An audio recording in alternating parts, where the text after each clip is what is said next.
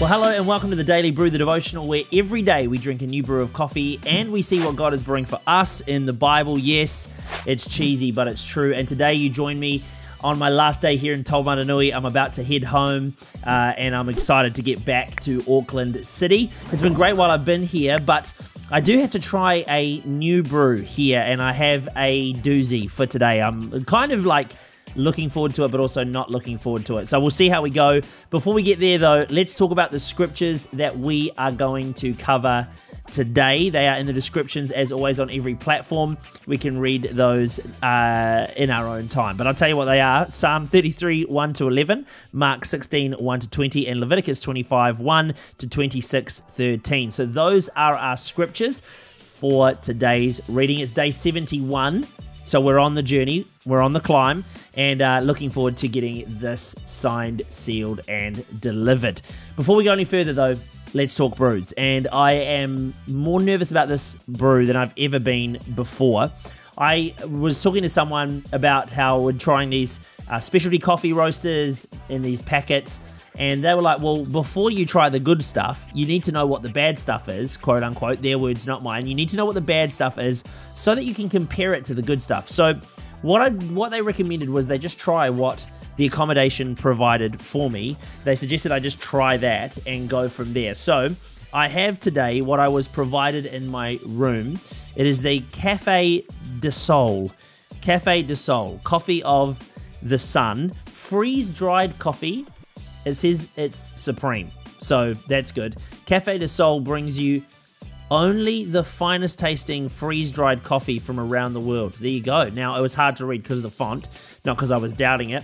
So I'm going to try this. I've done the same as I did with the specialty stuff, two hundred mils of water. Let's give this a try. I'm interested to see um, what this tastes like. Let's give this a sniff and see if it sniffs any different. I'll see if I can remember to a couple days ago.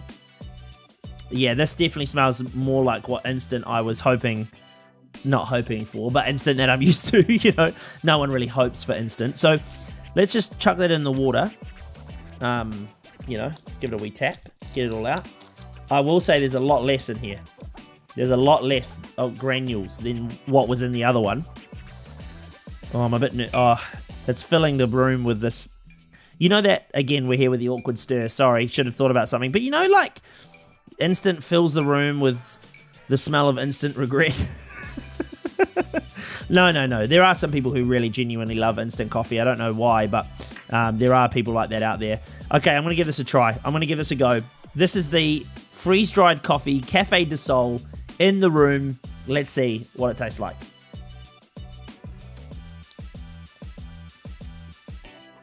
Yeah. Yep.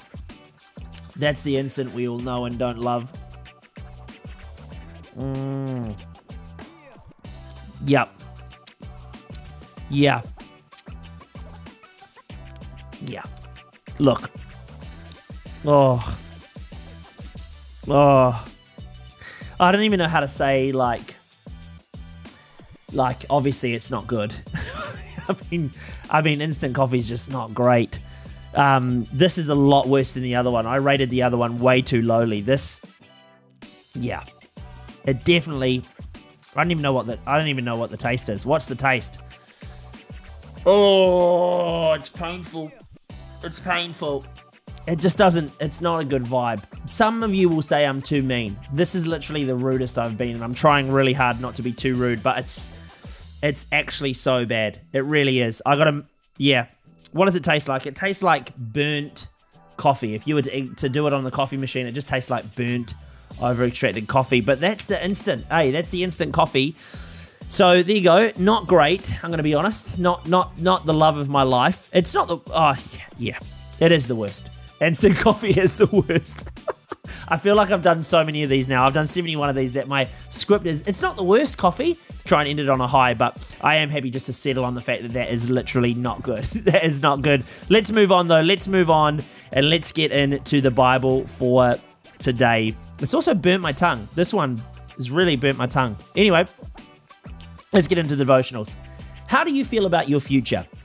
In New Zealand, where I'm recording at the moment, I'm definitely recording in the in the heart of New Zealand here in Taumarunui. But in New Zealand, we have this thing called the tall poppy syndrome. Now, it's where everyone else feels the need to keep you humble by taking people out at the knees. It's just ruthless chopping down of people. You can be driven, focused, and energized for change. Like, you can be just passionate about seeing good things happen, and people will label you too intense and that you need to tone it down.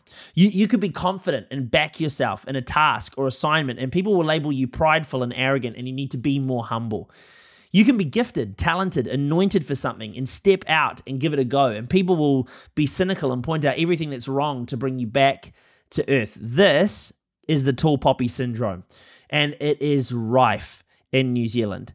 And because of this, people don't always feel great about their future. In New Zealand, we we we struggle to be okay about our future. We don't feel great about feeling great about our future. We look with hesitation and fear about the future based on what people might say. And this is not God's desire for his people. This is not God's desire. It's God's desire that we would have faith and confidence in him and go big based on his leading and what he says about us. And while we don't always know what the future holds, we do know that if God is for us, nothing can be against us. And today, my prayer is that we would, as God's sons and daughters, be confident about our future. I think most of us know that God has plans for our lives, right? Like, if you've been in and around church for a little bit, you will have heard that God's plans are to prosper you and not to harm you, plans that are for you. And if you didn't know, well, now you know. You're welcome. Um, in the Psalm, David, he says that God's plans stand firm, catch this, forever. That's massive. That carries huge weight, because that means that whatever God has planned for you, nothing can change that. And that gives me confidence. That means that nothing people say or do to me can take what God has for me. But it also motivates me, right?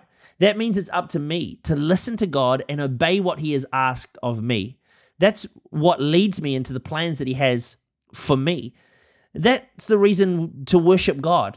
Like, that's why I get up excited in the morning, because God's plans for me last forever. Like, these are good things. This is something to, to worship him, to praise him with, with joyful hearts. Why? Because he loves me enough to give me a purpose and a plan for my life. And that's something worth praising him for.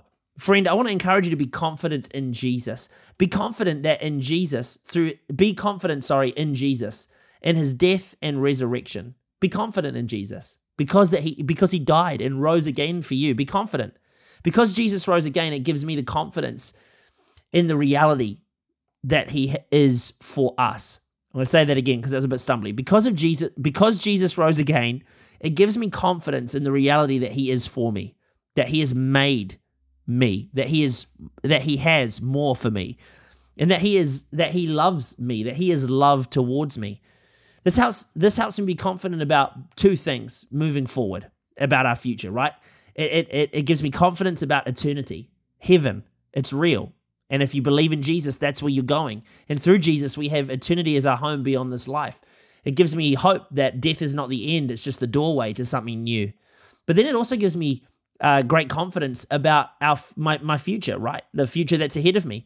Because if God is for me, then no one can be against me. And that's exciting to me. That gives me confidence. Jesus, he sends his disciples with the call to go and preach the gospel through all the nations. That was a strict directive for his disciples. And for us as Christians, we don't all need to go out and become preachers on a Sunday. That's not what Jesus wants for every believer. We can preach the gospel through the way that we live. Look at the heart of what Jesus is saying. That's what I want, that's what I want to encourage us today. That's the heart that I have for us, that we would take what Je- the heart behind what Jesus is saying. He, he wants you to take what you've experienced in him and help others find it too. That's our future. That's the plan God has for us, that he would put us in spaces and in places so that we can preach the gospel and, if necessary, use words. Most often than not, though, it's actually just through our actions. One of the things we wrestle with as Christians, right, is the fact that we don't always, well, I just said right, like I'd already told you. One of the things we struggle with as Christians is the fact that we can't always know the details of our future, right? That's that's a better way to use the word right there. This can trip us up, and it can make us want to trade not knowing tomorrow for experiencing today, even if it means living in sin, because we can control that.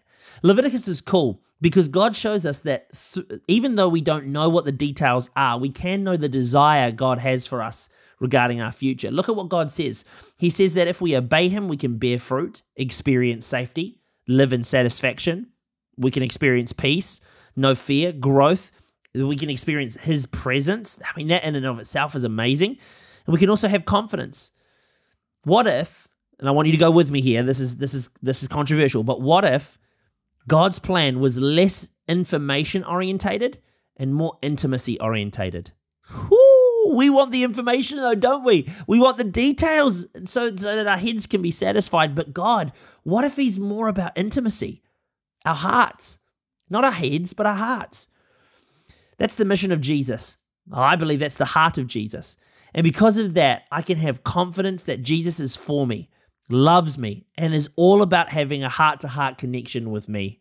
I'm confident about my future. Why? Because with him, I know that he wants my heart and not my works. That brings me great confidence. Three. Verse of the day. Yes, verse of the day. Leviticus twenty-six eight is what we're going to look at today. It says, five of you will chase a hundred, and a hundred of you will chase ten thousand, and your enemies will fall by the sword before you. The more good people that you have around you, the more damage we can do for the kingdom. And I mean damage in a good way, okay? D- good damage, like take ground for the kingdom of God. So what I want to ask you is, can you list five good people that you have in your life? Just five, just name five. Awesome. Watch as your enemies fall before you. God said that five of us can chase a hundred. Imagine the damage we could do if we were part of a church of a hundred, chasing ten thousand of our enemies. I believe God is for us, and I believe the best days ahead as we surround ourselves with good people and a good God. And that is it for the Daily Brew, day seventy-one, done and dusted. Thank you so much for joining me here in Taumarunui for the last few days. Excited to be back in Auckland, see my wife, see my friends, and sleep in my own bed. Praise God. Can't wait to be back.